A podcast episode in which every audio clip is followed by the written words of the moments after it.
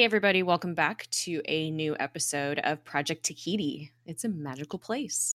I'm one of your hosts, Jess, and I'm joined by your other host, Jared. Hello. Hello. We are uh, going to talk about one of our favorite characters this episode, which he has become surprisingly one of our favorite characters, I think General Talbot. when I thought of him, I guess I I know I I, I feel I, I, feel like we've uh, when when editing the last several episodes I've edited, I've discovered that we're both I feel like less enthusiastically enforcing spoilers because I like. Oh no! well, well, I mean, we're aware of it, but I feel like we just don't care as much. But like, there's a thing that relates to Talbot later on in the series It was added to I yes. think Marvel Future Fight. Uh, that uh, Talbot and uh, Coulson were both added to this game, and I I can cl- clarify that more, I guess, when we're done with the yeah contents of the episode. But it's just eh, like n- n- I love Talbot.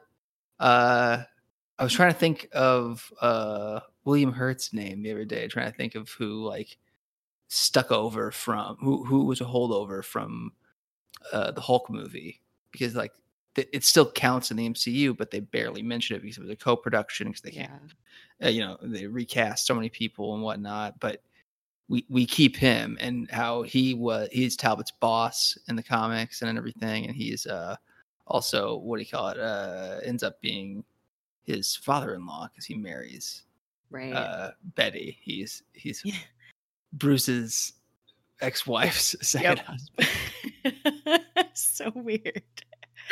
Uh, is also I love that her other her other love interest competition from the comics is played by uh, Modern Family's Phil by Ty oh, yeah. Burrell in, a, in, a, in, that movie as well. And he and like if that movie had been a success or whatever, theoretically with the MCU, he would be a superhero right now named Doc Samson. He'd be oh, he'd be in the comics, and like that guy would probably be hugely buff because just like right? all those actors, like they'd like yeah, they'd they all bulked up. steroids, like like yeah. just I don't want to be too judgmental, but that does seem to be what a lot of them do. Not all of them yeah. for sure. Some of them yeah. go about it the right way, although those ones end up then talking about how the right way even is super super wrong like oh yeah no there was um this was a while ago but there was some photo that came out of jason momoa like he was on vacation somewhere oh, and people, he didn't I, have like an eight pack and everyone was like body shaming him but he still looked amazing i know he just, he just, for once you couldn't like, see his eight pack. yeah, like, it wasn't like, like, defined. It wasn't even a gut. It yeah. was just not defined. It was like, yeah, like his, his arms and chest were still hugely defined and giant. Yeah, and it's just like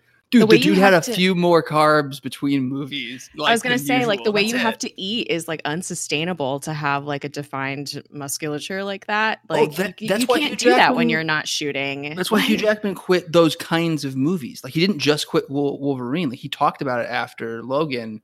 I, I read a couple interviews where he was like, like like they, they, their interviews where like the headlines are about like eating right or like doing it the right way or whatever but like that's not the real headline of the interview when you like read them like his point is that it's not sustainable he's like yeah. for him to look the way he does whenever they have his shirt off in an x-men movie like he he starves himself for like a day and has no water for like 12 yeah. hours and immediately after the shoot is like sucking on ice cubes because he can't immediately have a glass of water because he'll be shocked to his system because he's yeah. dehydrating himself intentionally yeah like, like it's it's, it's so it's, crazy no it is and he's just like he can't support it anymore yeah. and like i i appreciate that like a lot of those guys don't ever say anything they just take their giant checks and it take all the praise and all the hard eyes from everybody myself included yeah. but he's like no, no like, it's it not right. Like, like, yeah. like, we probably shouldn't be doing this. Like, he's doing it low key. He's not burning yeah. bridges because he's a professional. I think he's not Shia LaBeouf after Indiana Jones Four, being like, "It was awful. Why was I in that?" it's like, well, now well, you're not in Spielberg movies. Yep, I know. It makes me think of Chris Evans. Like, he like doesn't come out and say it like that, but he's always like, "My the thing I'm most looking forward to is not having to go to the gym every day and being able to eat normally. like, yes, and even though I don't like Chris Pratt, I remember in interviews with him where like I, I don't remember what it was. It was some uh, woman interviewer who was like kind of flirting with him and talking about how uh, good looking he was after Guardians. And they're like, I bet you know because he was still uh, married at the time. And he was like, I bet, you know, your wife really appreciates, you know, the way you look now. And he's like, no, she hates it and I hate it because like all I do is count calories now. It used to be really fun, but now all I do is work out and watch what I eat. He's like, and and now they're divorced. it's like maybe maybe like that was like a little like cry for help where it's like this is ba- a bad thing in my life. Yeah. And it's, I, I think it's worth mentioning that yeah, like being healthy is great, but like trying to look like a Greek statue, like that's that's our musculature, yes, but that's not how we like we are meant to have body fat yeah. like, for all sorts of reasons, just so that you don't break bones as easily when you fall. Yeah. like even if you have healthy bones, they're yeah, cushioning. Fat protects your organs. Like yeah. hello, you know, it stores things we need for later, so that we don't starve ourselves. Like like there's we've gone a little digression, but I feel like it's it's uh as we always do. But but I, I do feel like it's worth mentioning like there are well, tons of people who look great in real life and in the media who don't look to the, the, those extremes. And yeah, and it's okay. Like it's yeah. fine. And it actually it is relevant to this episode because when I was looking up the Wikipedia to see who wrote and directed this, there's a little blurb about um, Brett Dalton and how like for his scene at the very end of this episode, he like worked out at, like crazy so that he could have that like Greek statue body. No, and, and so that's no, and and I like, I guess it's not really any different. Like I've always felt uncomfortable like by when they praise someone like uh uh what's his face Christian Bale for like losing weight for the machinist, mm-hmm. where it's like it was dangerous. Like doctors yeah. warned him or whatever. It's like what? That's not a good thing. like that's insane. For what? For a movie? If they can do it with a puppet or special effects or whatever, you know, like I'm pretty sure I don't remember anything about like Donnie Wahlberg being told he was going to get a uh, kidney failure when he lost weight, and they right. did horror movie lighting for the scenes in Sixth Sense. He looks crazy and creepy as hell in his underwear, and then like, and all he did was lose a few pounds, and they did make you know stage yeah. makeup and yeah. dramatic lighting. right, like there's ways you can do it. Yeah, right. I don't know. Um, this is why I appreciate not the fat phobic joking in, in Endgame, but like Thor's body in Endgame no, and just like his whole well arc. Um, but I just like that, like when he has his moment of like becoming like the god of the god of thunder again, like in the in battle scenes, he like doesn't lose his gut. He just like become, you know, he just has his armor and his cape and yeah. There's no magic fix. He just has yeah. the look in his eye of determination and, instead of like resigned to yeah. giving up. And even when he's like on the um the Guardian's ship at the end, like he still looks like that. It's like he didn't no, have that like weight loss like character moment that's and, and, I like that the Guardians, even though like uh they aren't necessarily like super woke and like yeah. like encouraging, especially someone like Rocket. At the same time, they also uh, they reaffirm that like you know, it's not just Thor who's treating himself like he's back to his old self. Like they're kind of treating him with the same deference or reverence or good nature that they are when they first find him. Where it's sort of like they're already like taking his word over Chris Pratt, which on a yeah. meta level I can appreciate. Right. much prefer Chris Hemsworth to Chris Pratt as a human being. But just as far as in story and thematically goes too, it's like, no, he's still a god. He's still himself. He's still got this countenance and this confidence and this coolness. And none of that goes away just because he has a you know a few extra dozen pounds. Yeah. That doesn't that has nothing to do with who he is. That's just his shell.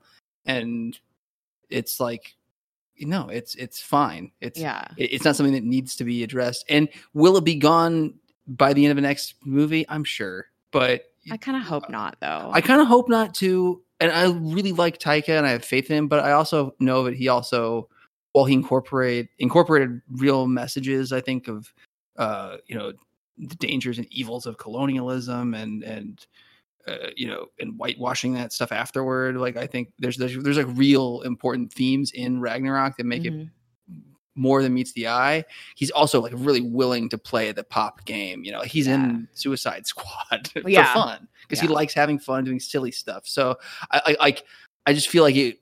I worry that I I want that too, but I'm also like not wanting to like get my hopes up too much because I'm because yeah, I feel like we're both optimistic but realistic. Like we're not like overly cynical, but we're realistically cynical. It's like yeah, yeah. I I think you're right. Marvel's um, not perfect. They're good. No. not perfect. I had something else I was going to say and I forgot. Damn. Whatever. Um, I love, it had something to do with Thor, and I can't remember now. Um, it's fine. I, am sure it'll your, come to me. your recap just made me laugh when looking at the synopsis.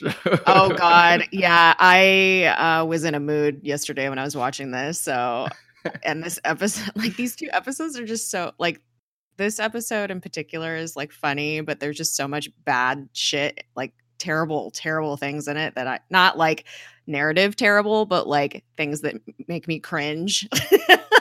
so I don't know. Let's talk about the episode. Um, oh, before we get started, we are a part of the But Why Though podcast community. Uh, so be sure to check them out on Twitter at But Why Though PC and their website, butwhythoughpodcast.com. We are super proud to be a part of their community. All right, this is season three, episode 12, titled The Inside Man, written by Craig Titley, directed by John Terlesky. I don't know if I've seen his name before. Maybe? I don't know. Um, and originally aired March 15th, 2016. So, God, here we go with the recap. Um,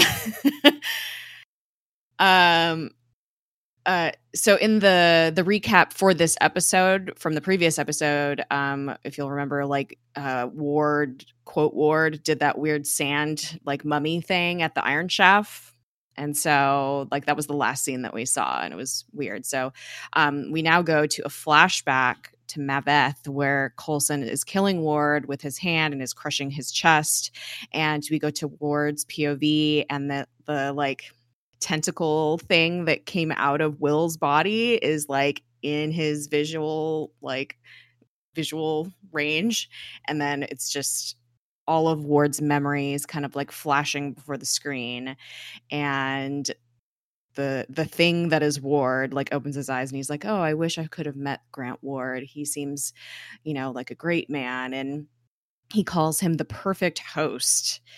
Um, and Malik is like, yes, like he was a great man, like one of the best recruits we've ever had in Hydra. And then um, he's like, well, I have an inhuman for you. Um, and he's the Colombian guy, and he has his eyes all bandaged up. And I'm just going to call him Ward because he doesn't have, we haven't been introduced to his name yet.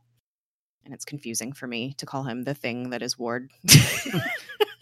the thing wearing Ward, yeah, the, the, guy, the, the Ward suit, Ward the suit. Ward suit. Yeah. yeah. okay, I'll call him the, Ward suit. In the Ward suit. Um, uh, hey, good call back to another Marvel Marvel thing. To, yeah, uh, the Kingpin. yeah.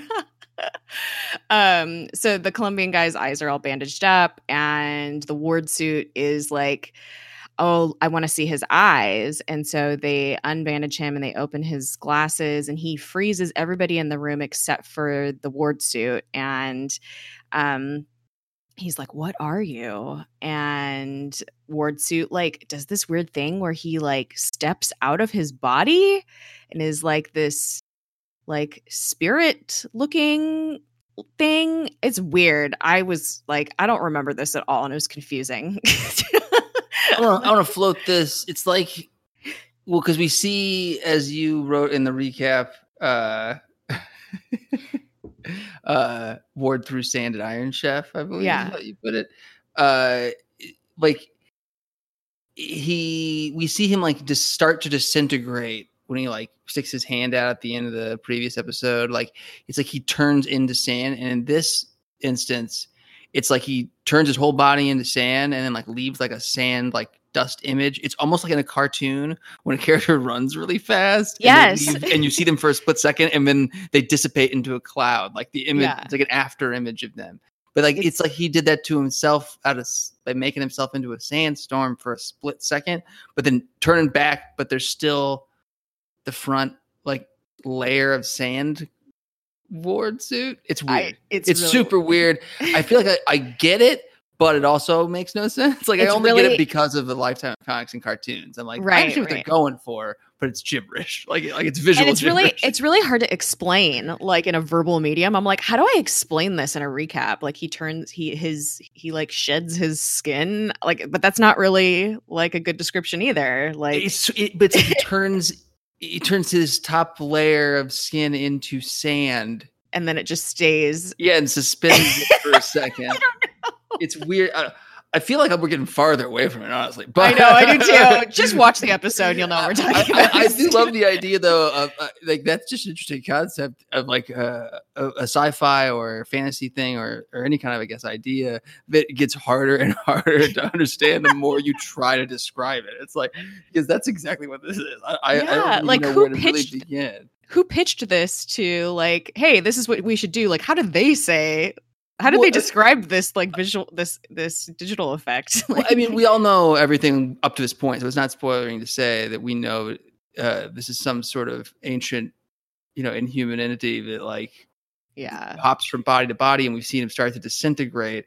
So it's like I, I feel like whoever was pitching this was probably in a conversation where people uh, we're in California, which is where this show is is also based. it's like I'm betting there's a lot. At the time, it wasn't uh, commercially available, but a lot of people have medicinal cards. And I'm just guessing that th- these people were very high.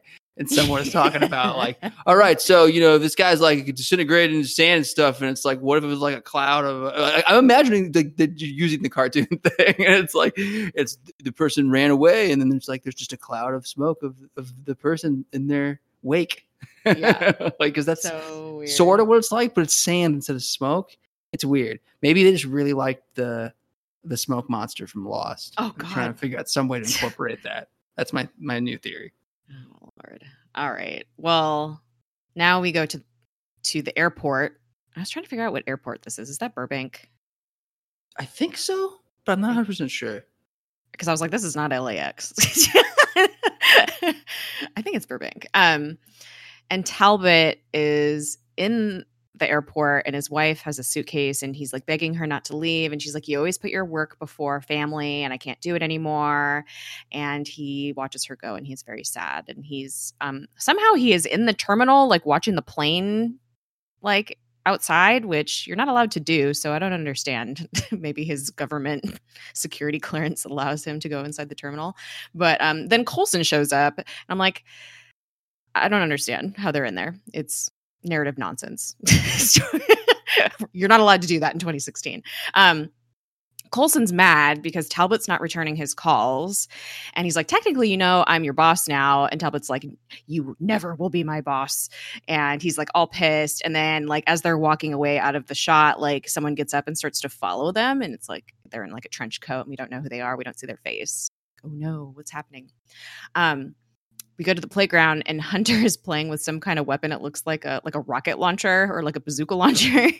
and they're going to some kind of conference in Taiwan and they can't bring weapons. And and Fitz is like, it's supposed to be peaceful, like no weapons. And um, he has this this uh this case with a new piece of tech that makes gloves and it's for Coulson and um and she's like, oh, that's interesting.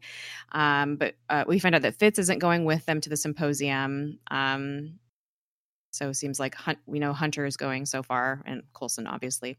And um, this is titled The Symposium on the Alien Contagion.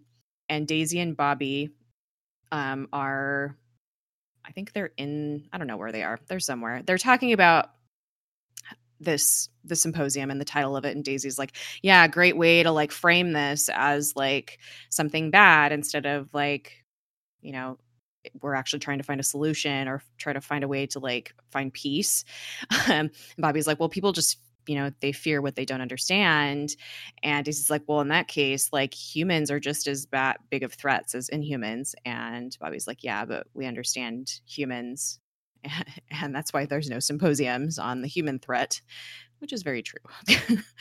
um, and uh, Lincoln is in the airport and he's playing spy with May's supervision. So he's on comms with May and um, she's trying to help him um, train for the field. And she's like, Oh, you have to you know don't you, you got to look for things like things that look conspicuous like clothing that doesn't match the weather um you know shifty movements things like that.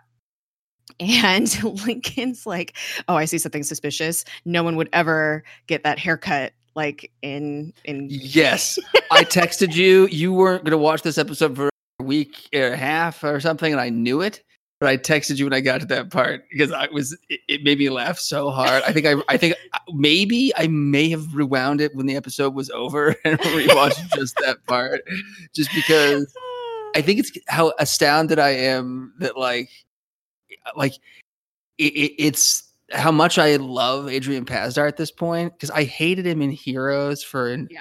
Well, he's a terrible character in Heroes. Yeah, I, I have like, like I love Milo Ventimiglia in a bunch of other stuff, but I didn't like him in that. Like like there's just people like everybody even I can't oh uh Sendhil Ramamurthy, the guy who played the I think that's his name, the guy who played uh the like lead character in Heroes, the science yeah. guy. Yeah uh, who who to me looks like a better looking version of David Tennant almost. like, like, like they have the same facial structure. If you look at them, like they have the oh. same bone structure, like just super handsome dudes with like really really fine features.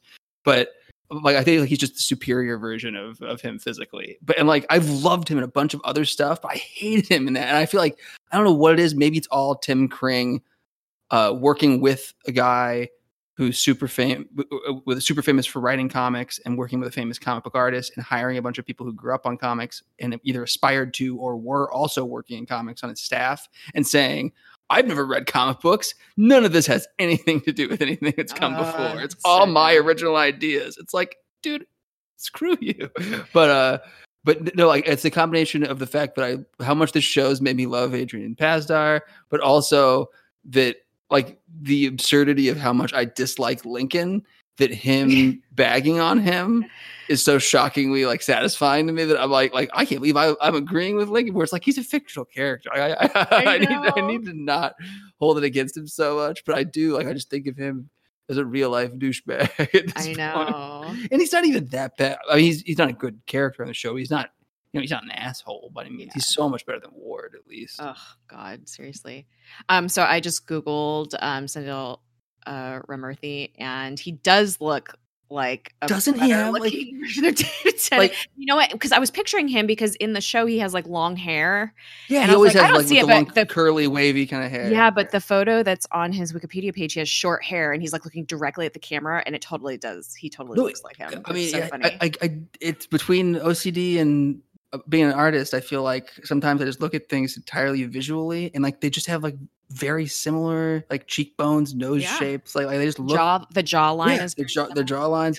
Both incredibly good looking dudes, but he just yeah. looks like a little more like traditionally good looking. Like the, like the Tennant is like gaunt and kind of skinny, and like it's definitely a lot of people's uh, maybe preferred type or whatever, but because everybody's different.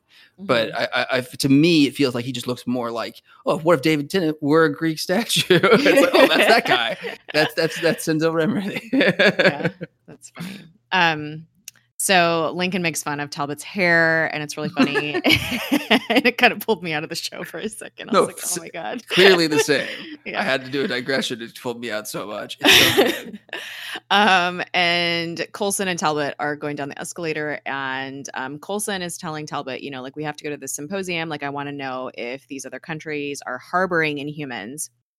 And then Lincoln sees the guy that's following Coulson and Talbot, and it's Carl Creel, our favorite.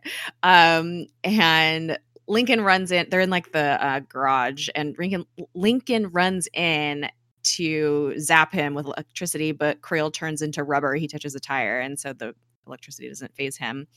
And then um, there's all this chaos, and like Coulson shoves Talbot into the SUV and they're like shooting at him. And then May comes running and she hits Creel with a wrench and he turns to metal. And then Lincoln's able to zap him. And then he like keeps going. And May's like, okay, that's enough. And Coulson's like, okay, stop. That's an order. And Lincoln kind of looks a little crazed, like, whoa, like I almost lost control, which we'll get back to this in a second because this annoys me, but whatever. It's a thing now. Um, and apparently, and Talbot gets out. He's like, "What the hell is going on, guys? Like, why would you do this?" Like, apparently, Creel is Talbot's bodyguard. so, a case of mistaken identity. I don't think that's the right phrase I'm looking for, but still, it's an apt reaction to Carl Creel. no, definitely. Given what we know. well, and everyone's relation to him. Yeah. Yeah, absolutely. Um, so we go to the playground, and Creel is in the containment module, and um, Fitz is kind of talking about how like he doesn't look very impressive now that they've seen all these inhuman powers. And Jemma is like, okay, how did you get your powers? And he's like, oh, it was an experiment gone right. and um, she comments how he's somehow alive even after touching the Terrigen crystals. And Creel's like, yeah, but that was horrible. Like, still alive, but it was not great. Um, and Hunter is like pissed about this entire situation because obviously Creel killed um, what's her name? Uh, Lucy Lawless's character, Hartley. Oh, Hartley, yeah. and um, the other dude that I can't remember his name in the car. Bishop, like, right? Bish- yeah, yeah something right? like something like that. But he killed Hunter's friends essentially. Um, and Talbot's like, well, he was brainwashed by Hydra. Like we've broken through that brainwashing, and I vouch for him. Like I trust him with my life and he was arguing that you know he's like well you have your own powered protection coulson with your inhuman you know crew like i want my own powered protection. And then coulson's like speaking of daisy you're not going to the symposium because um, the symposium has rules so there's no aliens allowed and there's no weapons. Um, and creel doesn't really count as an inhuman so having him go along might be a good idea. And hunter is not happy with this um, and he storms off. We go to Hydra, and Ward Suit is reading books. He has tons of books around his room, and he's like watching these like news um, news things on the TV. And and Malik comes up. He's like, you know, your body is not improving. Like we could get you a new host if you'd like. Um, you know, perhaps an inhuman, one of the inhumans. And Ward Suit's like, this host is fine, and I cannot. We find out that he can't inhabit inhumans. Um, so this is the first time we find out a little bit more about his powers. And um, he, he says something like Inhumans can't go to war against other Inhumans or something like that. I can't remember the exact phrase, but it was like, you know, we Inhumans can't harm each other or something like that. Which he, what makes it seem like he, well, and specifically with him, I, he does say it more generally, but I think the implication, even in this scene, is that he he can't use uh Inhumans the same way. Like yeah. he, he, like, like like you said, it has to be a human host. He can't, he can't do it uh, an inhuman host. And I looked up. It's Idaho. Izzy. Oh. he, calls, he calls Isabelle Hartley Izzy and Idaho. Idaho. I'm guessing is like uh, where he's from, maybe. Yeah, whatever. A, that sounds like a nickname from somebody in a movie about World War II. Yeah, exactly. me, it's like my old, well, it, my old the first thing Brooklyn, I thought of, Idaho. the first thing I thought about was Dune, Duncan, Idaho. Like Maybe to me, it just made me think of like the Howling Commandos, which is probably what it's supposed to like oh, evoke, probably. like characters yeah. like that. Like, yeah, they all had nicknames like that. That's true. Um, oh, also, we find out in this scene that um, the human host has to be dead, which we talked about previously, like in the spoiler sections and other episodes. But he's like, "Well, our, you know, the human has to be dead, and I know you're not volunteering, Malik." And then Malik's like, "Haha, you don't want this old body. like, we need to find you someone young and healthy." Um, and I can't remember why I wrote this down. We like to hear that. I think so. He, Ward Suit refers to himself in like the collectives, like we, oh, the royal starting, we, but I don't remember why he said that, so I didn't write that part I, down. I, I think it's, uh, it's, right. I don't. I don't, I don't know. Well, I don't know what's spoilery or not. You know? Okay. Well, anyway, he uses the royal we, and it's weird and creepy. spoiler section, maybe for no reason. Like, like I, I don't even know. Yeah, we'll talk about that in a second. Um, so we go to the Zephyr, and Hunter is sitting there watching Creel. And well, he's like, actually, yeah, this is the Zephyr. It looks like the, the bus, though. It's weird. Anyway, um, I guess same shit. Um, so Creel is like down below in like the cargo bay and, and and Hunter is like up above. And May comes out and she's like you know like I know you're only here for Bobby like you're only an, you only call yourself an agent because she's here. And um she's like I don't trust you. And she's like I'd rather have him than you here. At least I know like he's not to like just abandon the team uh, for personal reasons. And um, Hunter turns around. He's like, "Look, I'm not loyal to like a, a system or an entity. I'm loyal to people, like, which is a very like, I don't know, honorable thing. I think." And I never th- thought of Hunter that way until he says this. But he's like, "Yeah, I would like die for any one of you because you're my friends. Like, and May's like, we are not friends. it's just like, oh damn. Um, so here we are with with May and Hunter, like getting having this conflict again. They were just starting to become friends, so we thought, but May's like, nope, not friends. She's still mad about the Andrew thing, I'm sure. Um, so Coulson thinks that Malik has an insider going to the symposium, and um, he is Coulson is going undercover as like a CDC scientist that's like an expert on inhumans, and Talbot is going as himself because he's the head of the ATCU, and he um, Coulson made him wear like a traditional Taiwanese outfit that Talbot calls a dress. and he's like super racist about it and it's just talbot being talbot oh yeah no he's i, I can't remember exactly how awfully or, like, or in what in what words because i immediately like try to like blank it out but i remember being like oh my god they're really going there like they're having yeah. him be that overtly like just totally bigoted like he's just that guy. He is but i mean we knew that from many episodes. No we did. Like like, like i keep comparing like, him to uh, like an evil like like a bad guy like like drill sergeant character for, for a reason. Like like yeah. but, like but no and it's just it's frustrating because it's it, it's the way a way it was explained to me best was as a kid by by one of my older brothers when talking about he was trying to help me deal with a bully at school. And he was like just tr- if you can't do anything about it because like teachers won't listen you can't stop it like just try to get through it. And like my way of dealing with that was imagining them as a fictional character because if it's a fictional oh, bad guy then you yeah. don't really hate them because like he's like what's your favorite movie? I said back to the future. And he said you don't hate biff like like he's evil like like everything about him, but you enjoy him because he's so good at being a bad guy. So like just yeah. think, is your bully if your if your bully is good at being a bully, then just appreciate it. Be like, man, you're a fantastic asshole. and I feel like that's Adrian Pasdar in this role. And like yeah. we enjoy hating him so it's a weird feeling to like this character so much and then be reminded of how vile he can be and be like, oh, ooh, because yeah. it's just like I don't want to see that. I know, like just, just, knowing it. just be a weirdo. Don't be racist and right, misogynistic. Exactly. Like, yeah, yeah, oh. say awful things to your wife, but not because you don't think women are inherently yeah. the same value as men or non-binary people. You just treat everyone the same. I know. like, like, like, be an equal opportunity weirdo asshole. Like that's all we're asking from Talbot's characters.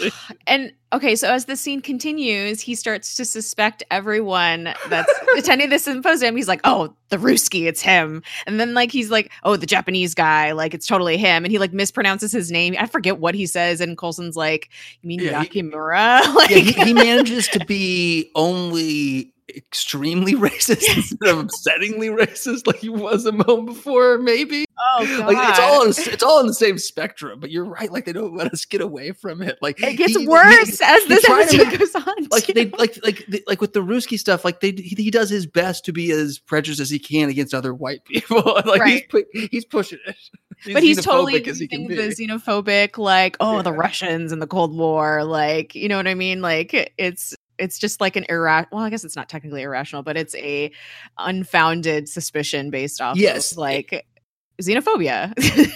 Yeah he's he's his, and it's, he's too wide a net. Yeah it's like the soviets and the japanese. It's like he's basing them off of like together. the cold war and world war ii you know like who, wait, wait, wait, who were not who were enemies? Right it's got to be them teaming up against us because uh, we have a I'm history. looking at them at the same time. yeah, um, and we find out that um, to get into the hotel rooms of the delegates, like it's a full palm scan. So the tech that Fitz created was this glove that Coulson wears that scans palms, and then it creates gloves that people can wear to get into the rooms. And so Coulson is going around shaking hands, and this way the rest of the team can get into the secret rooms with these weird gloves um, we go back to Hydra, and Malik's like, I gotta go.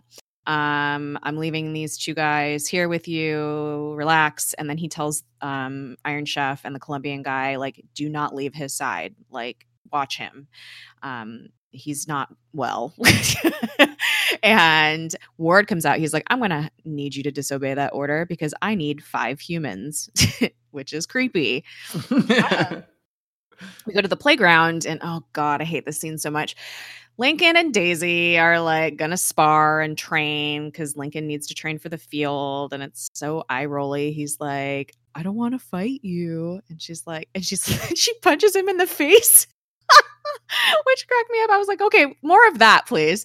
Um, and they're like fighting and like he ends up on the ground and she climbs on top of him and she's like being all seductive and it's so forced and gross and i just hate it so much um, and then thank god Jemma interrupts and she's like i need um, Creel's like DNA results were very strange. I need someone that has expertise on inhuman biology. Um, and so they're like, oh, to be continued. we'll pick up where we left off later. Hate Lincoln. and like it's I'm so torn because like okay, yeah, Daisy you know, get your dick. Like, I see what you need. like, go for it. But God, did it have to be him? Like, no, you're right. And the fact that she actually has feelings for him bothers me. Like, you can just like want to bone him. That's fine. yeah, but that she thinks that dude's special. Yeah. Like, pff.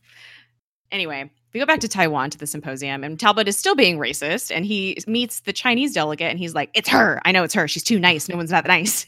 like, and Coulson's like, "Congratulations, you've narrowed it down to everyone." oh, which cracks me up. Um, their dynamic is so great in this episode. It's I love it. Um, so Talbot has everyone enter this conference room, and he's like, "Everyone have a seat." Um, and meanwhile, May is searching Yakimura's room and um, she's not finding anything. Coulson's trying to explain to the delegates like what Inhumans are. Um, they're not a threat. They're not necessarily aliens. It's more complicated than that. And Petrov, the the Ruski, um, comes out and says he he wants to make Russia a sanctuary state um, for these Inhumans, which seems suspicious. And because everyone's suspicious, according to Talbot. Um, but Nakamura, yeah, Nakimura, why did that autocorrect to that? That's weird. Yakimura um, calls this an arms race. He's like, yeah, so you're going to have all the Inhumans like in your country, like as weapons. Like, no, this is an arms race. Like, um, and then King, who is the Australian delegate, um, Hunter is in her room because she's saying a lot of paranoid things. And um, he gets, he, he's like, Yeah, I'm in King's room. Like, I'm looking for shit. And then he looks outside, he looks outside and he sees Creel getting out of the truck when he was supposed to stay and he's like creel's leaving see i knew this was going to happen so he like pulls a gun out from underneath like the room service thing and runs after him like abandoning his mission and um, it seems like in it, in the in the symposium, it seems like the the delegates are okay with making Russia the sanctuary state. They're like, yeah, as long as like we don't have them in our country, it's fine. Um, and May intercepts an encrypted message sent by King, and it she decrypts it and it says move him now and they're like what does that mean and so bobby's you know, Hunter's supposed to be in her room and he's not answering. And Bobby's like, eh, he's gone off mission chasing after Creel. Let me get in. So she like gets into King's room from the outside and she's just like climbing on the building and no one seems to notice her, which is great. Um, and she goes into the, her safe and finds an envelope envelope and she finds out that um, King has an inhuman locked up um, and is being experimented on uh, by the military. So maybe that's that's that's what that message was about. So it seems like they know what everyone's up to. That is a minor comic connection oh. uh, that I'll bring up later. if it is super minor as far as the show goes, but uh, is worth mentioning. Interesting. Um. So Hunter gets into the truck, and there's something inside the truck that Creel was sitting in, and it's an inhuman in a pod and he's like, "Oh shit!" And then Creel catches up to Hunter and he knocks him out. Um, meanwhile, in the symposium, the sanctuary state is approved, it seems, but Talbot decides to postpone the vote. He's like, "There's a traitor among us." Um, and he says Coulson is the traitor, and he calls him out. He's like, "This is this is Phil Coulson of Shield, or he doesn't say of Shield. He's like, this is Phil Coulson. Like, oh no, he says of Hydra. Hydra, right? Yeah. yeah. He says and then, he says he's he's he's Georgia Hydra. yeah, and then Malik shows up and this obviously reveals Talbot as the real traitor. And um, yeah, they call Coulson the director of Hydra and they take him away. And Coulson's like, what does he have on you? Like, what did, what did you agree to? Like, you can't trust him. Which, oh man. Um, back at the playground, um, they're adding Creel's blood to Daisy's pre Terrigenesis blood, and it protects it against transforming during Terrigenesis. And it's kind of like a vaccine, but it has to be done to someone before they've transformed. It doesn't like reverse the process. And Lincoln's really fascinated by this. And Daisy is not happy. She's like, What? You don't like, are you going to try to use this against us? And it, like the fact that this is this exists now, it's it's not going to be a choice. Like pe- the government is going to get a hold of this and it's going to force they're going to force people to to use it and lincoln just disagrees with her and he's like don't you think dr garner would have liked to have a choice like not everyone is as has as good of intentions as you do which they're both right like no, it's it, that's one of those like impossible questions like and it's we've talked before about how there's a lot of similarities in the way that they've used in humans and we're trying to uh, change them because the the Fox uh, distribution rights to uh, X Men at the time, mm-hmm. and like they kind of had a lot of things in common with the way mutants and, and X Men stories have been portrayed in Marvel, and that's like a question that that keeps coming up where they introduce a character who like powers are killing them or make it where they can't touch anyone, like yeah. Rogue. It's like that's the character who they oftentimes have had like in in the movies you know like oh i want the cure because i want to be normal and it's like yeah it should be the person's choice, but I do feel like I would err in real life on the side of the the heroes usually end up uh, siding in the the date the case that Daisy makes here that like yeah individuals should have that choice, but right now we have big scary totalitarian governments yeah. and like imagine and it's funny because Lincoln talks about like this is why Jiaying was so selective in choosing who got to go through the mist. And Daisy's like, yeah, she was also crazy. and Lincoln's, yeah, but not with this. Like this was a very this was this is she was like militant about this because it was so important. Like she didn't want anyone that was like unstable or like going to use their powers for evil um, to, to to be able to transform. And so they were kind of like a self-regulating population for which that's great but the entire world does not have that system. Like Daisy's point of like, yeah, like maybe in a perfect world, like a vaccine would be great. Like people could have the choice, but it's not going to be a choice. like because they don't live in this perfect world. They don't live in this little utopia of afterlife where it can be regulated with with care and compassion and concern for balance. Um, that's not what the world is, sadly. Uh, we go back to Taiwan, and Hunter wakes up on the ground with a bunch. I said a bunch pointed at him, a bunch of guns pointed at him. There's this recap is a fucking mess. Um, that bunch was pointed right at him. yeah, it's a bunch of Hydra agents, as we know. And oh, yeah, so, that's the newest character, Bunch. yeah, Bunch pointed at him, um, and we find out that it was Talbot's son in the pod, um, and they're like, oh shit, like we have no weapons. We are surrounded by Hydra agents that have weapons. We can't use their guns because it's like th- thumbprint sensitive or whatever.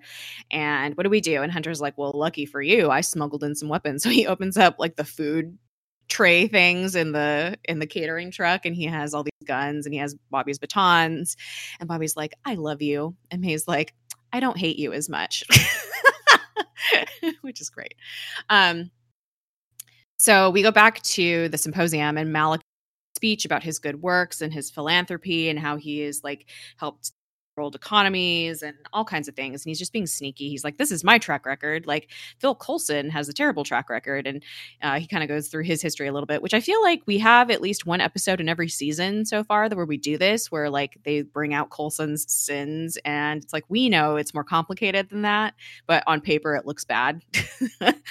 um, and That's true. And like in different contexts, like sometimes it's other characters or whatever who who are the impression. Sometimes it's governments. Sometimes mm-hmm. it's us as viewers. But like, it, it, it's interesting how like every every once in a while, every like third of a season or something, or two thirds yeah. of a season, they're like, "Hey, remember, Coulson can't be trusted because of this." Like someone yeah. tries to make that case. anyway, so Coulson's getting taken away and he gets his hand taken away and Talbot wants his son back and he did everything that Malik asked and he's like right. Like Malik's like no no no I don't think so. Like you're not gonna get your son back, and Talbot's like, pissed. Like, are you forgetting I'm evil? Yeah, like, this sort of his reaction. And Coulson's like, "Why would you make a deal with him? Like, you know that he's gonna double cross you." And so that they they handcuff Coulson and Talbot together, which this is gonna be great. Um, right, so they can be bosom buddies, right? It reminds me of that Clone Wars episode where Obi Wan and Anakin are, are uh, handcuffed to Dooku, and they're like trying to escape the pirates, and it's just like a, everyone's just like so annoyed with each other, and it's great. Which, it's also like the, there's there's an episode, a classic episode of uh a show that comes up a lot because of crossover with this show, but that you uh, are not interested in, if I'm correct, Star Trek: The Next Generation. Oh, yeah, I don't care. but, but, but uh, it is inspired directly by a great movie called Enemy Mine. Uh, and I mentioned it, I think, in the episode where Emma or not Emma, where Jemma is on uh, Maveth, because mm-hmm. uh, it's similar. Because that the movie oh, in particular, yeah, yeah. they're trying to like survive. Yeah. But that's the direct inspiration for you mentioned Star Wars, uh, the Rebels episode, yeah. where Kallus and um, Zeb and Zeb have to survive on a planet. So like, I, I feel like it's a trope for sure. It's like I'm trying to think. There's so many like, buddy comedies that are based yeah. on that premise. I've, I've, definitely seen this trope used before, not just in Star Wars or Marvel. Yeah, yeah. Just, but, but I, I, love it. I, I love I that. the, the, guys who are either enemies or, in the case of this, like already reluctant allies right. or inmates. Like in, in some movies, like literally, like mm-hmm. inmates, uh, you know, chained together to escape. But like, it it feels like it's half of the. uh the dynamic if not like literally chained together it's it's like half of the dynamic in all the uh movies starring uh richard pryor and gene wilder which i loved. That, like all of those movies i loved as a kid and i i, they're essentially the same movie over right, and over right. again. Hey entertaining though. Um so we go to hydra and iron chef brings the ward suit five inhumans and he's like oh um, the columbia guy has frozen them in place for you. They're the healthiest that we could find. Um, and the colombian guy is like the they're innocents. And ward suit says yes they are innocents but they will serve the greater good. And then the ward suit turns into the 1999 mummy and like t- turns into sand again and like it's all crazy as then, one does. Right. I don't know how else to describe this but that's just remi- what it reminds me of and we go outside the room where iron chef and the columbia guy are standing and we just hear screams from inside the room which is horrifying. Well and you said inhumans just now was this inhumans or humans? Humans. Right okay. Not yeah they're they're just humans sorry. My bad I, I, I, I, might be mistaken. That's just I needed it for my own clarification, no problem. nothing else. Yeah, just humans, healthy humans that are innocent. So creepy. They work for Hydra. They're not innocent. Come on. Yeah, yeah. It, no, I mean, either they're not innocent or it's just super sad because then there are people whose families are blackmailed. right? Oh god, I didn't even think about that. Yeah. yeah. They're either not innocent at all or they're super innocent. So either way, evil shit's going on. yeah, not good, no matter what. We go back to Taiwan, and Coulson is giving Talbot shit about trusting Malik, and he's like, really, like they're like in a cell together, and um, uh, one of the guards has been ordered to kill them, but Creel shows up. And Talbot's like, I've got an inside man. Haha, the title. Um, because Coulson accused him of being the inside man the traitor. Um, and uh, Creel gets them out of the cell, and they, yeah, Coulson asks Talbot to give him a hand, aka grab the hand, his hand that's on the table. It's so lame, but I freaking love it because it's so Coulson. oh, it's, it's dad, dad jokes. Yeah. Um, and we find out that Carla is mad at Talbot because Malik took their son and she blames him. And so it's like, don't worry, we're going to fix it. We're going to get your son. Um, and Bobby and Hunter are in a firefight with a Hydra dude and they take everyone out, or so it seems. And then Hunter sees a red dot from a sniper rifle like on his hand and he turns around he's like oh shit but creel shows up and saves his ass and kills the guy and Hunter's like, yeah, this doesn't change anything. We're not even. Um, and then they're like, shit, okay, let's get out of here. But where's Talbot's son? And Meg shows up on comms and is like, hey, Coulson, look what I got. And she comes driving up with the truck. Um, and Coulson asks Bobby and Hunter to stay behind and tail Malik because he's going somewhere and they want to know where he's going. So they're going to go off alone. We go back to the playground.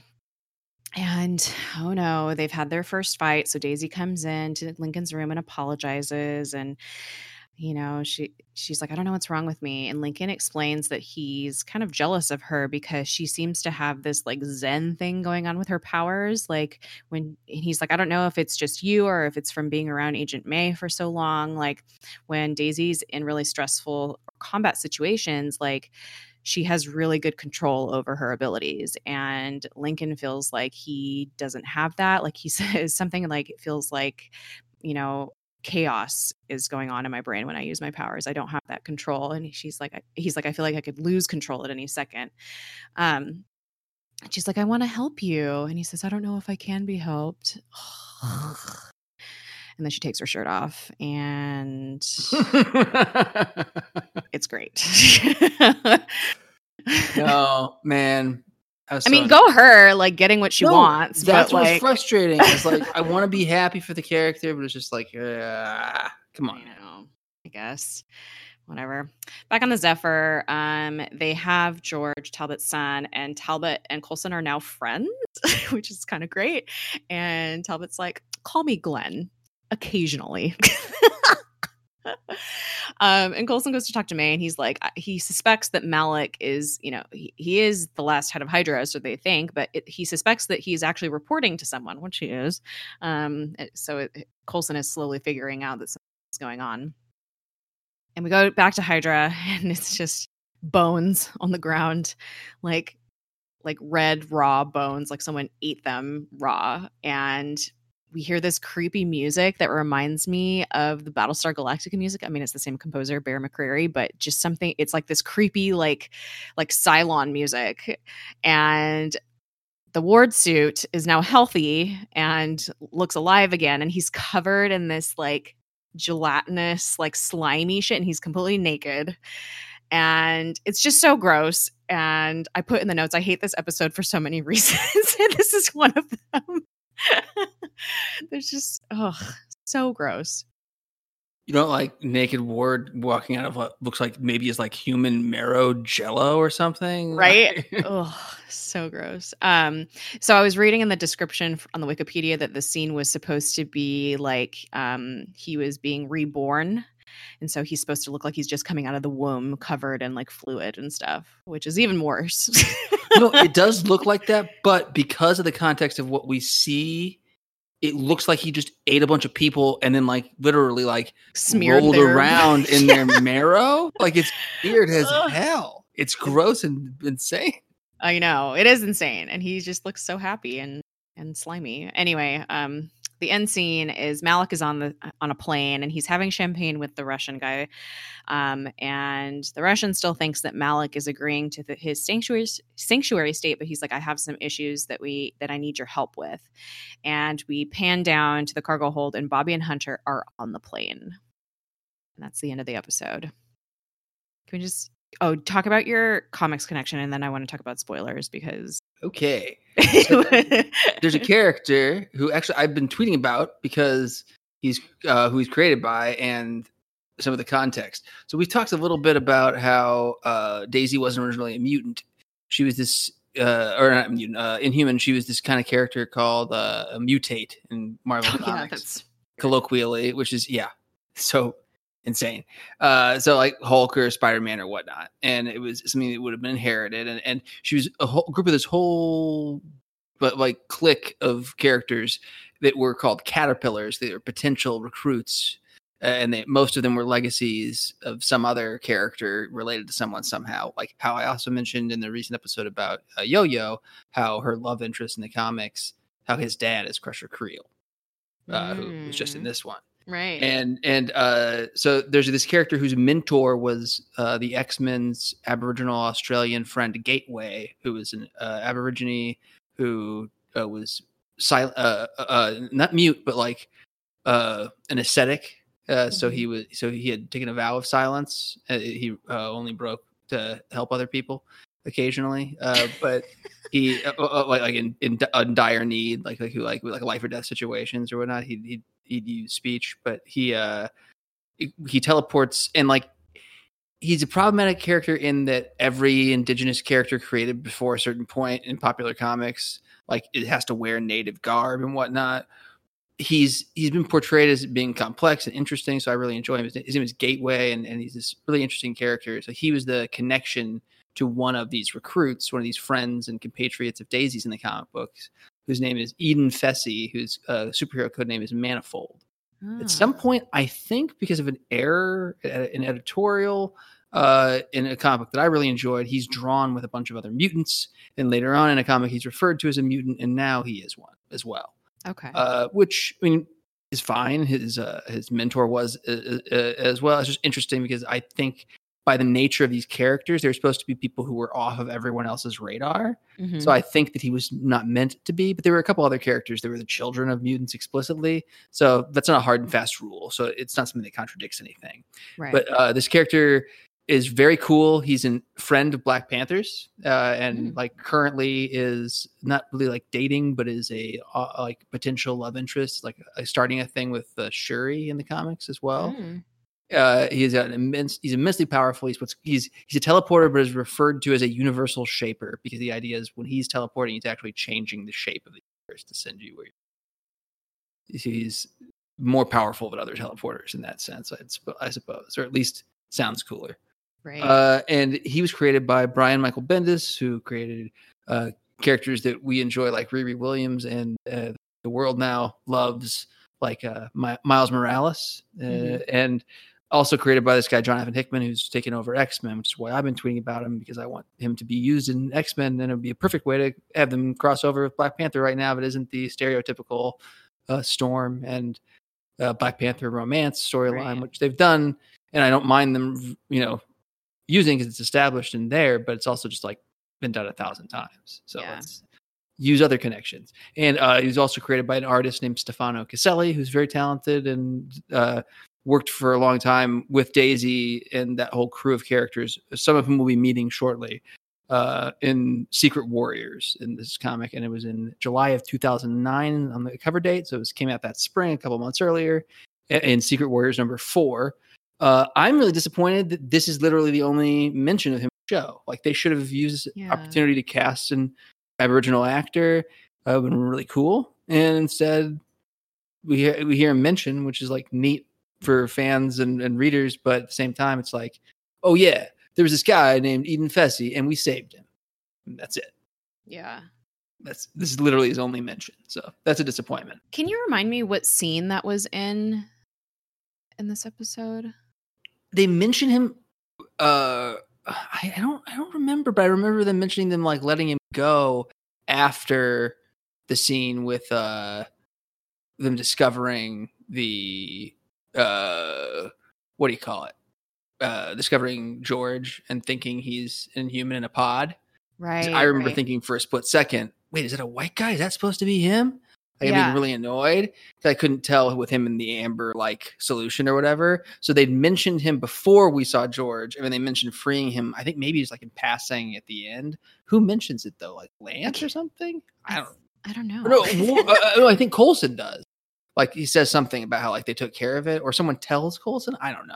I can't right. remember either now. I watched this. Th- I watched that one uh, a week ago, unfortunately, so I'm not quite as fresh as I should be. Uh, just, and it just doesn't like I, it didn't catch my attention when I was watching it. So I'm like, wait, I don't remember where, where that was. I think I omitted the credits of uh, created by Brian Michael Bendis and uh, artist Alex Maleev for Yo Yo when I mentioned mm. her a while back, a couple episodes ago. So she is uh, uh, first appeared in Mighty Avengers number 13 in July of 2008 and died in July of 2017 in Secret Warriors Volume 2, number 1. Hopefully that will be reversed soon, as so often is in comic books. It's a nice, nice thing about comic books. Death has no meaning. right. But it's still not um, great to kill off. Oh no, no, no, absolutely. no, no, I'm just saying the the, the silver lining is that she could come back. It yeah. couldn't in most forms of fiction or in real life. But no, no, it's not advocating killing her off. I'm still very annoyed that happened. I'm just yeah. also like burned out on it. Uh, like, like, I don't have the same emotional reaction I used to to comic book deaths as a result. Like mm-hmm. I still definitely feel it uh, like the same in TV and film, like in general. I think like it, it hits me as hard as it yeah. does uh, it, it, used to with, with superhero deaths. So I think it's just because I know most stories aren't going to ignore the rules of life and death the same way. Yeah, yeah, for sure. I mean, there's a different audience with films versus comics, and that people I mean, there's already people that are like upset about dumb shit. Like bringing stuff yes. back to life is just one more thing to have film audiences be upset about. Which, whatever. Which is maybe a reason to do it. No, uh. bring back uh, Natasha and oh. Gamora. no, they, they they, they they they should, but it's just it's Emily Blunt, and we don't we don't even question it. Yeah. She was almost her, but she didn't do it to be in that Tom Cruise movie. And she did make that movie better. And it was one of the better one of those, but yeah. I know. Extra. It's it's like a domino effect of things that we don't like. It's like it's like it it took an actor we enjoy, put him in a Tom put her in a Tom Cruise movie, and it, it got Scarlett Johansson into the MCU. It's like it's just like I know it's yeah. a cascade of ick ick for us. Somehow, this is how the uh, character of Ward was created. it's, Ward is actually played by Scarlett Johansson. that's the twist. no, or Iron Chef is played by Scarlett Johansson. That's oh, more God, on par that, with no, her. That's, that's Whitewashing. She play any any role. Yeah. Oh my God. Oh, okay. Um. Wait, what were you gonna say? Oh, nothing. Go on. Okay, I was just gonna say spoiler section time because I knew that Bobby and Hunter's exit was coming at some point during the season, but then when Coulson sends them away to like follow Malik to Russia, I was like, oh shit, that's happening next episode. And it made me really sad. um I don't like this episode for many reasons. I like it, but I also don't like it. And yeah, no, the highlight for this episode is also a lot of its cringe factor, and it's Talbot. you know, for, for sure, it's it's it's Talbot and things around him. Talbot brings out the best in our other characters. Like he got me to actually appreciate a line from Lincoln. So yeah, right. uh, the, the one thing I want to mention, I'm like, I don't know. Do we know that he's like a hive mind yet? We haven't call, heard him called hive, have we? No, we haven't. And the only uh, when he uses the royal we, that's like the first time that we get a yeah. That. And that's what I wanted to like. Like I almost was going to ruin it. Yeah, and I feel like we may have called him hive. In a previous I think we've called him Hive in spoiler section. We definitely have in, in spoiler sections. Maybe I, I know have. that at one point I thought yeah. he was called Maveth.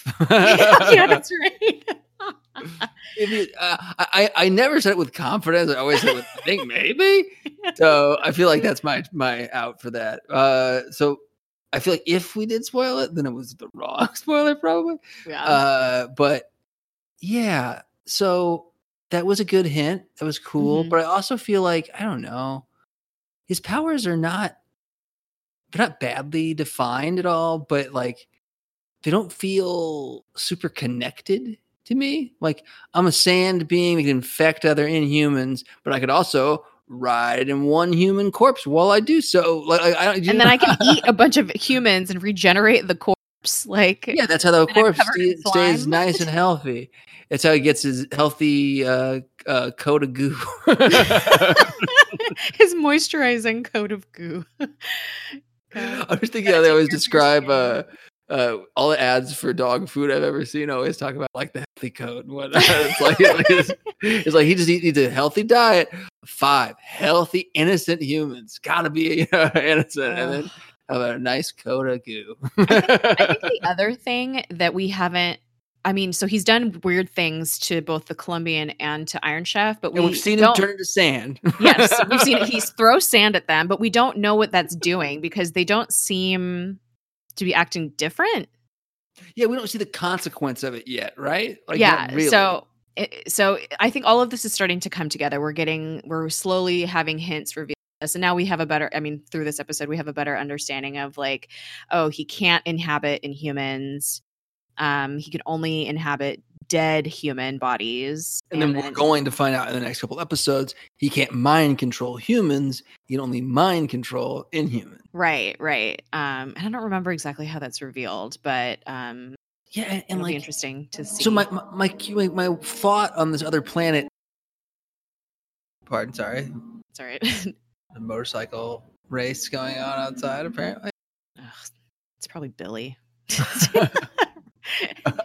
driving through my neighborhood. He uh, got there in like 15 minutes. that's why it's so loud. He's driving very fast. Now, mm-hmm. um, uh, uh, I was trying to think about uh, the, like like the way he operated on Maveth. Like if it wasn't an inhuman city there, because like we talked, I know we talked about a number of spoiler sections and discussion sections, how in the yeah. comics, I believe in this as well, how the Kree experimented on multiple planets and created humans all over the place, just like mm-hmm. the Eternals did uh, were experimented on by the Celestials the same way. This inspired the uh, the Kree and the Skrulls to both go out and experiment on, on other species, and the result of the Krees were different inhumans all over the place. So my idea was that if he's not doing that, then all he's done is possess one dude on that planet and then do it like Littlefinger or Iago style. Yeah. And like that's what more if, impressive. Like what a badass dude. It's because his powers are not nearly as good. All he all he yeah. is is basically immortal because yeah. he can turn into sand and hop into hot bodies. Yeah. And he can turn into that little slimy like tentacle thing and inhabit bodies. Eventually. So I have a crazy crackpot theory. What so obviously Hi- Hive was probably put on Maveth by an inhuman community on Earth. Yeah, right? it seems like he was like exiled there. Yeah, I thought I, I, I, thought we've heard that that part. Yeah. So what if Maveth is like the Inhumans like Australia where they just like sent all of their exiled Inhumans and then they created a civilization there and and that, and that, motherfucker is whatever whoever's ruining Australia, the guy so, Aiden Onion and says crazy shit. Their conservative uh, prime minister from a few years ago. I wish I could remember that guy's name for anyone. Australia. You got they know what I'm talking about better than I do. And Luke Mitchell was on Maveth, the Australia of the Humans, with his platypus. All adding up, yeah. Listening um, to quokkas, letting them tell him tell him what to do, pushing him around. Those cute little guys. I love the oh idea of quokkas being like, like the secret there's knowing how animals like oh my god. The goannas were running around demanding eggs and it was just chaos until hive came and then he destroyed everything. Which australia is like so i was reading this book about like civilizations and how they've collapsed and basically like how deforestation and stuff like that really impacts like um the climate of a lot of like ecosystems and stuff like that. And basically Australia is just like a giant wasteland. Like you can't grow anything there. It's just mostly desert because like all the forests have pretty much been burned to the ground and like it's just basically this author was like everyone should should should just leave Australia because it's more expensive to maintain civilization there than it than it costs to actually like like feed everybody and like um than it would be to just have everyone leave and go to to other countries and to be able to live off of those resources. They should just abandon it and let it be a beautiful let it be a beautiful thing and let it would it would probably like like re-achieve a state of equilibrium if we just right. Leave. It'll be able to like regenerate. but instead, like I have friends not well, I mean not there, uh, but n- neighboring uh, New Zealand. Just talk, mm-hmm. they just moved across uh, to a different part of Wellington. And they were talking about they were telling me the other day about how that uh, he and his wife saw an orange rabbit run by, and like now they're like trying to catch it because rabbits are not uh, like indigenous species. Yeah, yeah. Some some some European assholes brought rabbits. So, oh like, like, like, but they, but I I think it's funny because like now the two of them and their kid and their like six year old uh, daughter and uh, neighboring cats are like all on the same page. Like we're gonna get rabbit patrol. the same at the same job that the cats have. like it's oh like like we're gonna fix this thing. Uh, so funny. So while you mentioned that, I had to look up Tony Abbott is the Australian Prime Minister who is, is a weirdo. Uh, according according to what what, what, what news we get in America, I believe he's, he's a bizarre dude. But when I tried to search it, I wrote Australian Prime Minister. I was going to write eats onion, and I wrote EA, and it auto completed to eaten by a shark. I discovered in 1967, Harold Holt, the Prime Minister of Australia, went swimming in the sea in Portsea, Victoria, and disappeared. Oh my god! Some people think he might have been eaten by a shark. Never would have known that if Tony Abbott hadn't eaten that onion. So I guess there's one good thing about that weirdo. Help me learn an interesting Australia fact. That we, is weird. We, Australia is weird. Australia is so weird. we both like it, I think, but somehow we always comes up. Like maybe I, I, guess we can blame Luke Mitchell for starting it. Yeah. But it's fascinating for sure how, how often we digress about Australia, not related to him directly. There's so but, many connections to like Australia and Shield and spies and like it's it's weird. like why why are there so many connections? I love the, I do like that idea though. It could have been like a penal colony. That makes that makes sense because it would have given access to a bunch of humans he could have yeah. controlled. Yeah. Uh, and that may very well be exactly what they explain. I know, I don't remember. yeah, we're so good at the general things, but we're so bad at the timing of yeah. where everything is and little details like that. Like, but yeah. I, I'm, I'm glad because it's like this, or like I'm rewatching uh, Terminator with one of our friends, and like uh, the Sarah Connor Chronicles of a TV yeah. show version of Terminator, and like I remember everything, but not enough specifically that I'm still like surprised by something. Like that's how I feel about like, this show. Yeah, exactly. Like, yeah. And, and, and, it's the same. It's the same experience, and it, that's the best part because it's like it's familiar, but it's also like you can still have a jump, a, a surprise moment where it's like, yeah. Wait, holy crap! For sure, for sure. Um, I think we should end here. Absolutely. After we start talking shit on Australia more. You definitely like it. We the just, amount uh, of time that we have spent talking about Australia on the show, I never ever thought I would have ever talked about Australia that much, having never been there and not really ever wanting to go there because their creatures terrify me. Well, and at this point, I feel like the case we just made, it's like, well, apparently, it's it would be more worth it to just leave, and yeah. they once let a prime minister disappear in the ocean like that's how safe it is. The prime minister is just floating away, or maybe oh by God. sharks. Either way, it doesn't seem super safe. That guy should be the most protected. This right? wasn't like 1804, 1967, man. Where was his secret service that let him yeah. just drift off into the sea? Like our presidents are being assassinated in this era. Theirs are like maybe being killed by like like a wildlife. jellyfish accident. Like yeah, maybe the wildlife is revolting because they're like you've made oh. our country or our, our our home a wasteland. Like please leave, humans. we have learned, you know, in recent months, you know, the two of us, how how much animals influence stuff. Like, it's not that crazy to think. Gu- iguanas are telling you what to do. And sharks are eating their prime ministers for not listening. yeah. All the animals are working together. Alrighty. Uh, where can people find you on the? Uh, I can be found at I Snow Nothing. Yeah, on Twitter and I guess Instagram. Although I have no idea when the last time I looked at that and you can find me at Space Jess with four S's in the Jess on all the things. Uh, you can find the podcast on Twitter at Project Tahiti. You can send us an email at projecttahitipod at gmail.com. And we are on Apple Podcasts, Google Play, and if you're a browser listener, you can listen on either Podbean or butwhythopodcast.com. Thank you so much for listening to Project Tahiti. It's a magical place. Catch you later. Bye.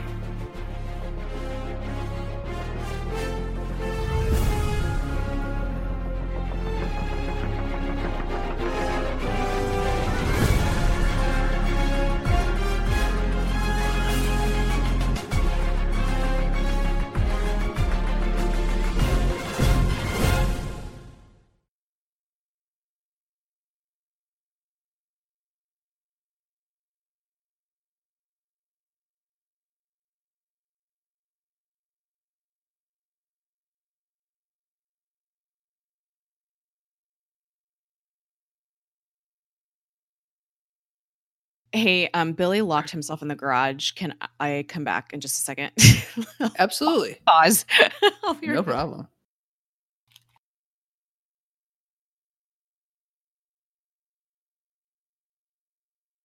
Okay, I'm back. Sorry about that. Well, it didn't take long at all. It's fine. That's.